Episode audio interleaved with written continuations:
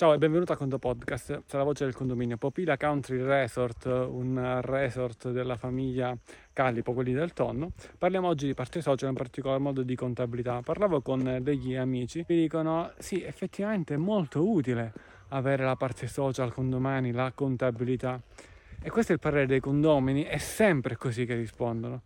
Ci sono alcuni condoamministratori, no, alcuni amministratori amministratrici che non usano condomani che invece dicono no, no, no, non utilizzerei mai questa parte perché sennò poi la signora Maria e il signor Mario mi rompono le scatole perché l'assicurazione da 290 euro è salita a 300, iniziano a chiamare, iniziano a battibeccare e allora fai così, io non lo uso da nessuna parte, foglia e amen. Magari capita anche effettivamente con qualche cliente con domani, magari te, magari non lo so. Allora qui per andare contro alla rottura delle scatole del signor Mario non diamo la possibilità a tutta una serie di condomini e condomini di ragionare come gli amici con cui parlavo prima, ah che bellezza. E qual è questa bellezza?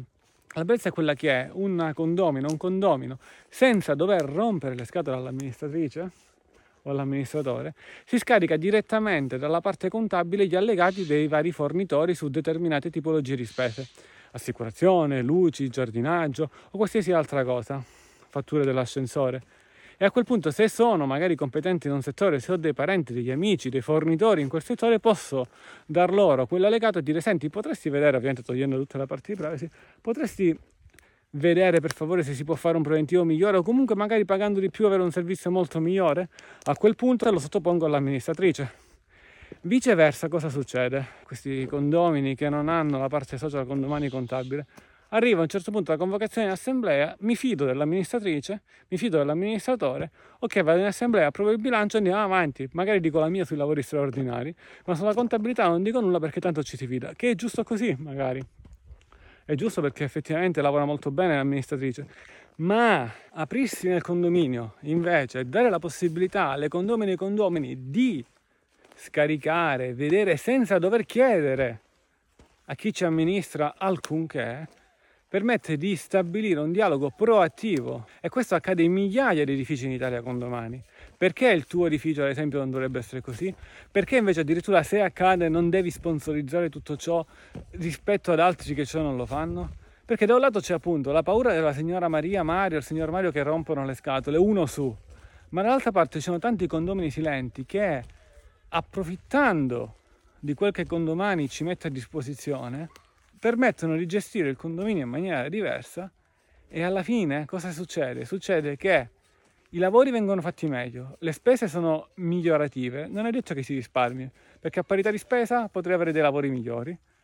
Si mette in dialogo tutta una serie di comunità di persone attive all'interno del condominio che generalmente magari stanno silenti rispetto al signore signore che rompe le scatole sempre. E allora utilizzando questa parte si sta poi, come in questo laghetto, forse più tranquilli si ha la possibilità di ragionare meglio, di vivere meglio il condominio. Quindi questo predicozzo per dire non fermarti sul pensiero sballato, sbagliato e altro del ah ma così poi la tizia dia, diamo spazio a quella persona che rompe le scatole. E questo è il passo 1 ma al passo 2 c'è una persona che collaborano e al passo 3, se sei bravo, se sei bravo, attenzione, questo non avviene sempre, solo con determinate caratteristiche, si genera un passaparola positivo all'interno del tuo rione, all'interno della tua zona dove amministri, tale per cui sarai sempre riconosciuto come quell'amministratrice, quell'amministratore strano che mette a disposizione la contabilità non